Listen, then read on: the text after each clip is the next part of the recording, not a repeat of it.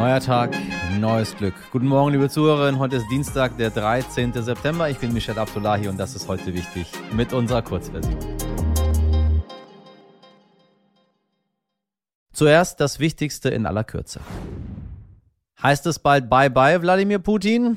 Das wäre zumindest ein Wunsch von sieben kommunalen Abgeordneten aus St. Petersburg, ausgerechnet aus der Heimatstätte Putins. Die PolitikerInnen sprachen sich gegen den russischen Präsidenten aus und werfen ihm vor, Putin habe sich seit dem Beginn des Ukraine-Kriegs des Hochverrats schuldig gemacht. Deshalb fordern sie, ihn aus seinem Amt zu entlassen. Einer der Mitinitiatoren, Nikita Juferev, erklärt im Sterninterview, dass sie damit der russischen Propaganda entgegenwirken wollen. Die russische Polizei Polizei ermittelt bereits gegen die UnterstützerInnen des Antrags, doch auch auf eine mögliche Geldstrafe seien sie vorbereitet, so Juferev. Bisher kann die AfD keinen Oberbürgermeister in Deutschland stellen. Bis jetzt. Denn in Cottbus entscheidet sich am 9. Oktober bei einer Stichwahl, ob die AfD mit Lars Schieske das Rennen gegen den SPD-Kandidaten Tobias Schick gewinnt. Der bisherige Amtsinhaber aus der CDU tritt aus gesundheitlichen Gründen nicht mehr an. Die SPD appelliert an alle DemokratInnen zusammen im Oktober die AfD zu besiegen und dem möchte ich mich hier mit anschließen. Liebe CottbusserInnen. Holzklasse statt First Class? Diese Frage müssen sich die Gäste stellen, die zum Begräbnis der Queen nach London eingeladen wurden, darunter Staats- und Regierungschefinnen aus aller Welt. Laut dem britischen Außenministerium sollen keine Flüge der Extraklasse erwünscht sein. Wer jedoch keine Ausweichmöglichkeit hat, auf seinen Privatjet oder Helikopter zu verzichten, soll doch bitte, bitte, bitte die Anreise an einen Flughafen rund um London verlegen. Wer also am Sonntag oder Montag am Flughafen festsitzt, könnte das ein oder andere Staatsober überhaupt im Wartebereich neben sich sitzen haben. Und wer weiß, nachher heißt es vielleicht, mein rechter, rechter Platz ist frei. Ich wünsche mir Joe Biden herbei. Ich glaube, Joe Biden macht da nicht mit. Aber schauen wir mal, schauen wir mal.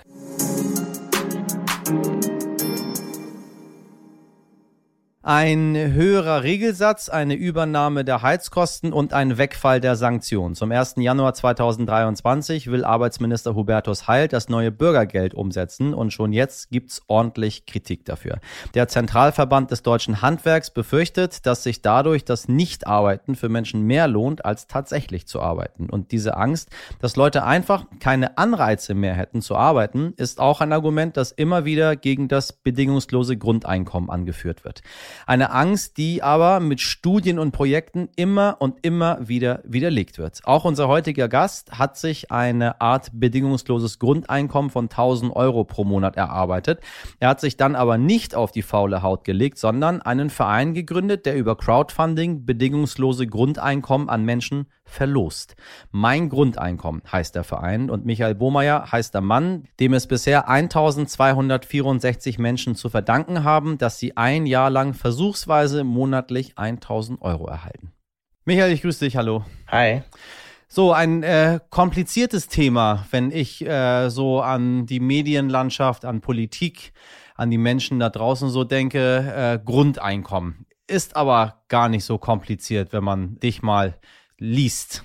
Ja, eigentlich ist das Grundeinkommen ganz einfach.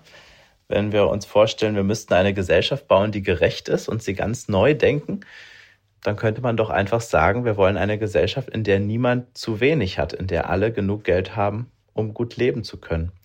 Das haben wir heute theoretisch auch. Wer arm ist, kann Geld beantragen.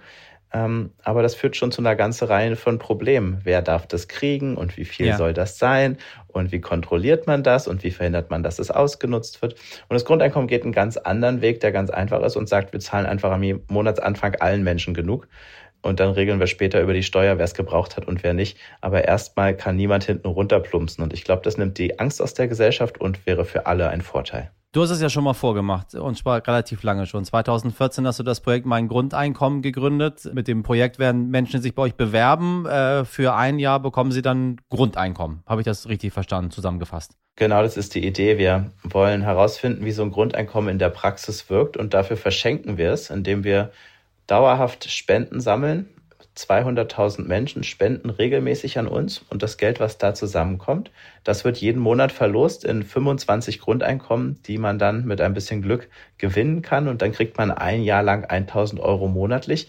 bedingungslos, ohne irgendwelche Gegenleistungen. Jeder Mensch kann mitmachen, Baby, Rentnerin, alles ist möglich. Ähm, und dann schauen wir mal, wie das das Leben verändert. So, damit haben wir ein Praxisbeispiel. Wir diskutieren ja immer, was äh, sein könnte, aber so richtig probiert hat es niemand. Wir gucken so ein bisschen aufs Ausland, wo das hier und da mal zaghaft probiert wird. Nur haben wir das jetzt in Deutschland. Ihr habt euer Projekt, wir bekommen 1000 Euro und dann guckt mal, was passiert. Jetzt, jetzt musst du das, das Geheimnis einmal äh, entlüften. Also äh, genau, viele haben erstmal die Befürchtung, wenn es ein Grundeinkommen gibt, warum sollte man denn da noch arbeiten? Genau. Und äh, von allen Fragen rund ums Grundeinkommen ist das wirklich die einzige, die wissenschaftlich sehr gut überprüft ist in unserem Projekt, wo 1200 Personen bisher so ein Grundeinkommen bekommen haben, aber auch in langjährigen Projekten weltweit. Es gab seit den 70er Jahren über 200 Pilotprojekte zum Grundeinkommen, kommen alle auf die gleich, gleiche Ergebnis. Die Menschen hören nicht auf zu arbeiten, nur weil ihr Einkommen gesichert ist. Für Arbeit hat man ganz viele Gründe, zum Beispiel, weil man da Anerkennung kriegt, weil man da was zu tun hat, weil man da was lernen kann, weil man da was Sinnvolles machen kann. Und ähm, nur weil das Geld jetzt da ist, sorgt nicht dafür, dass Leute das weniger tun. Was aber passiert ist, dass die Leute gesünder werden, dass sie zufriedener werden, dass sie sozialer werden, sich mehr engagieren und dass sie irgendwie als Persönlichkeiten aufblühen, dass sie auch schlechte Arbeitsbedingungen nicht mehr so leicht hinnehmen, sondern mehr für sich einstehen können, einfach weil sie die Sicherheit im Hintergrund haben, weil sie nicht um jeden Preis jeden Job annehmen müssen, sondern sich fragen können, was kann ich gut, was will ich gut und zu welchen Konditionen bin ich bereit, das zu tun. Gut gedacht, schlecht gemacht. Ein Satz mit X, das war wohl nix. Genau das muss sich zumindest jetzt Donald Trump mit seinem Netzwerk Truth Social, oh Gott, ich hasse diesen Namen, Truth Social gedacht haben. Denn laut dem US-amerikanischen Nachrichtendienst Fox Business soll sein Netzwerk pleite sein. Erst bleiben die LeserInnen weg, dann das Geld.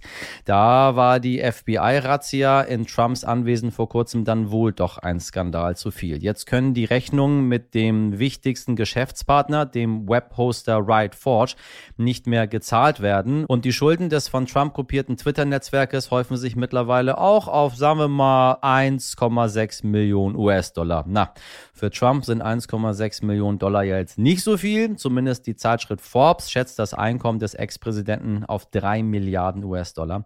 Wenn man aber umgekehrt seinen Schuldenberg anschaut, schreiben gleich mehrere Medien davon, dass er einen Schuldenberg von etwa 400 Millionen US-Dollar haben soll.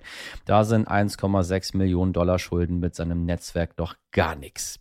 Und wer weiß, Truth Social soll, habe ich schon fast wie Trump gesagt, ne? Truth Social soll seit seiner Gründung im Februar zwar noch keine Einnahmen generiert haben, aber vielleicht existiert doch noch ein Funken Hoffnung für Donald Trump und eine andere Plattform macht ihn wieder great again. Oder auch nicht, hoffen wir mal.